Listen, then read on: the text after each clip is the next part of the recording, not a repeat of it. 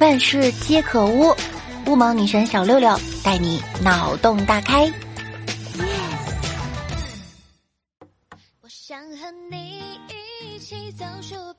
Hello，各位队友，欢迎您收听由喜马拉雅独家播出的娱乐节目《万事屋》。那我依然是你们的肤白貌美、声音甜、帝都白美就差富的乌蒙女神小六六。今天已经是国庆节的第二天了，大家过得还好吗？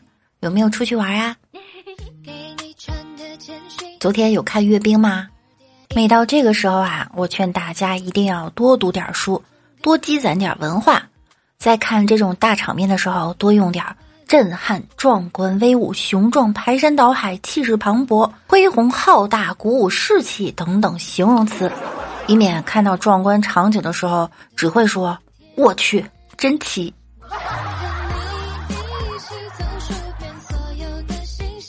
国庆节你们有没有出去玩啊？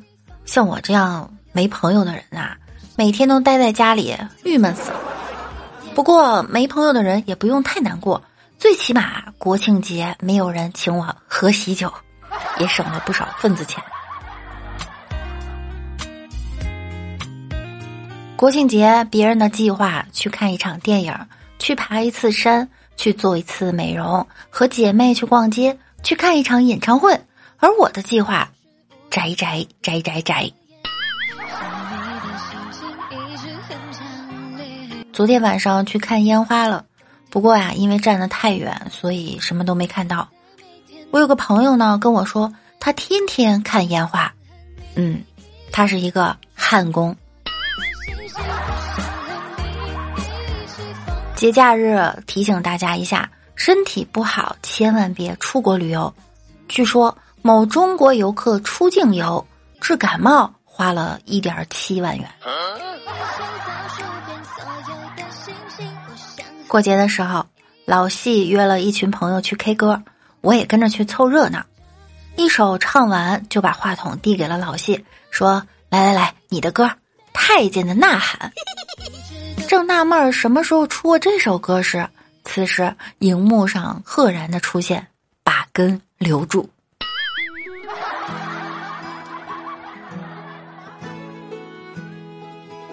昨天和美丽一起吃饭，非得逼着我给她拍各个角度的照片正面、侧面、斜侧面四十五度、斜侧面三十度。拍完了还不忘演一段。你说男人们最喜欢我哪个角度的脸？我瞪了他一眼说：“最喜欢你这种不要脸。”妻子心血来潮，站在镜子前仔细的端详着，发现自己的脸竟然是那样的难看。不禁放声大哭，坐在一旁观察已久的丈夫说：“偶尔照一次镜子就那么伤心，你说我天天看着你又该怎么办？”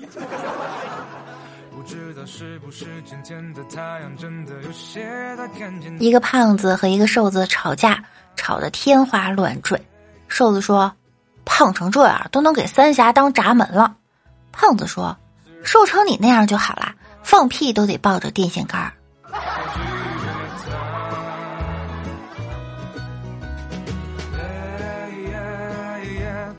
晚上寝室无聊，讨论到关于舌吻的话题。上铺哥们儿忽然问：“舌吻是现代才有的吗？古代人会这招吗？”正当大家为这个高深的问题陷入沉思的时候，宿舍最闷骚的那位悠悠的来了句：“诸葛亮舌战群儒。”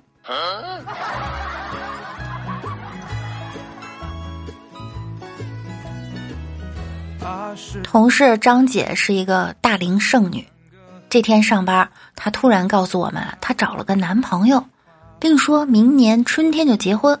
大家都劝她不要太着急，可是她一句也听不进去。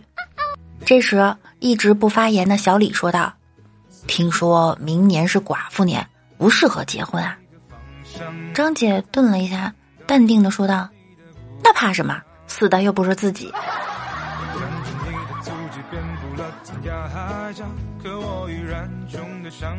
李大脚放假在家一直不停的吃零食父亲怕他吃太多就吓唬他说再吃下去啊肚子会爆炸的。李大脚说没关系啊我吃的时候你可以躲开。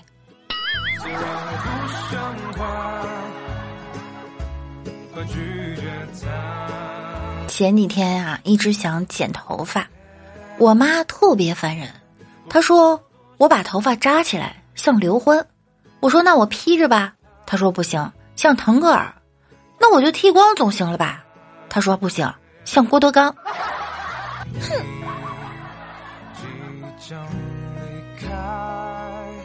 国庆节放假，女同学们一起聚会，谈起了自己的男朋友。大家都是把自己的那位吹到天上无双，地上少有。只有当年的校花美丽坐在那里，一句话也不说。大家就问啊，美丽，说说你家那位呗。我家那位有什么好说的？又粗心又健忘，又没有男人味儿。怎么可能？大美女，说说呗。哎，我让他给我打点零用钱。每次都粗心的多打了几个零儿，说好了给我买一款项链的，第一天买了，但没过几天他又忘记买，没有又给我买了。最重要的一点呢，就是没有一点男人味儿，在家里啊，我叫他干啥就干啥，没一点出息。你这难道不是赤裸裸的炫耀吗？上电脑辅导班，老师说，去年有个姑娘在我这里上课三个月。如今成为千万富婆啦！莫老师，他是怎么做到的？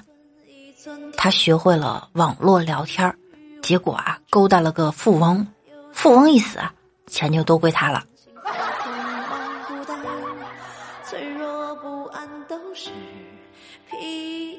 老婆手机递给老哥，好看吗？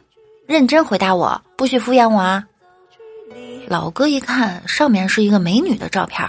老哥仔细的看了一下，认真的说：“好看，好看，眉清目秀的，就是屁股小了点儿。”老婆说了：“我是问你衣服好看吗？”结果老哥给老婆买了三件衣服，才平息了他的怒气。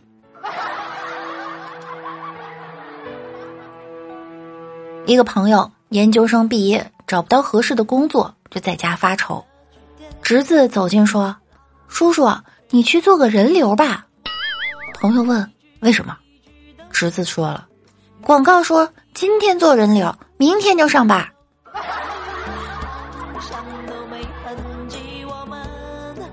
讲个故事哈，二零一九年呢，我拿了两个面试的机会，一个是二十 K 十六薪，准点下班，周末双休；一个是十二 K 十二薪，经常加班到十点，周末也要工作。然后呢，我选了第二个，因为第一个他没要我。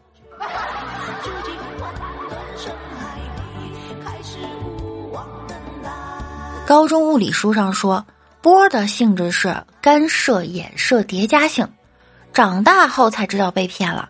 波的性质明明是圆滑饱满有弹性。通过这件事儿，我懂得了做实验的重要性。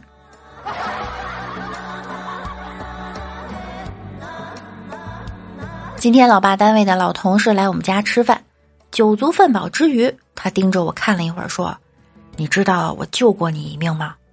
我不解，我不认识你啊。这货四十五度仰望天空，略带沉思的说道：“当年你妈妈怀孕了，你爸向我借钱说打胎，我没借，几个月之后你就出事了。我，我谢谢谢叔叔的救命之恩。”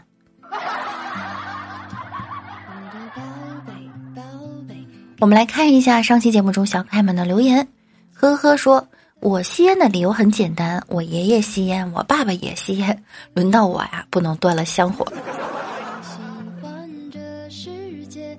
我站在未来等你说，希望主播六六多收到礼物，支持六六。六六的声音超好听，听了好几遍很好听，谢谢谢谢小姐姐的支持。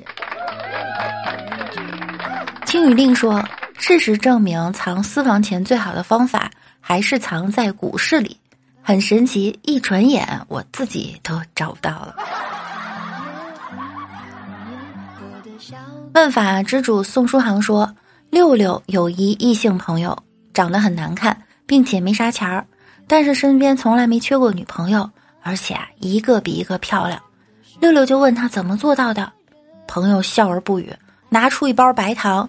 倒一半在桌子上，伸出舌头，一次一颗，一分钟不到全舔完了。你这说的不就是李大乔吗？青雨令又说，女老师在课上提问，谁能求出这道题的解，我就提前五分钟下课。无人能解，老师进一步提高筹码，谁能求解，今天就没有作业了。小明儿站起来说：“姐，求你了。”笨小孩三四八九说：“《西游记》演了三十几年了，我一直在考虑一个问题，那就是沙和尚的担子里挑的究竟是什么东西？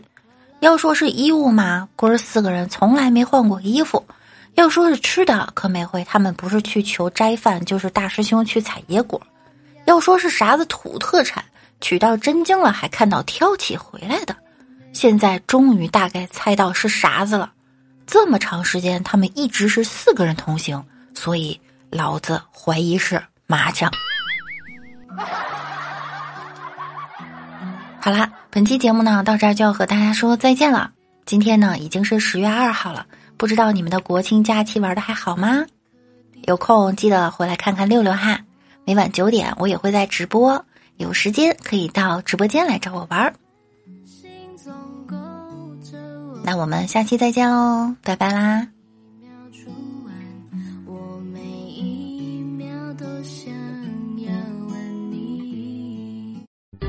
想要收听更多的节目，请点击节目右方的订阅按钮并关注我。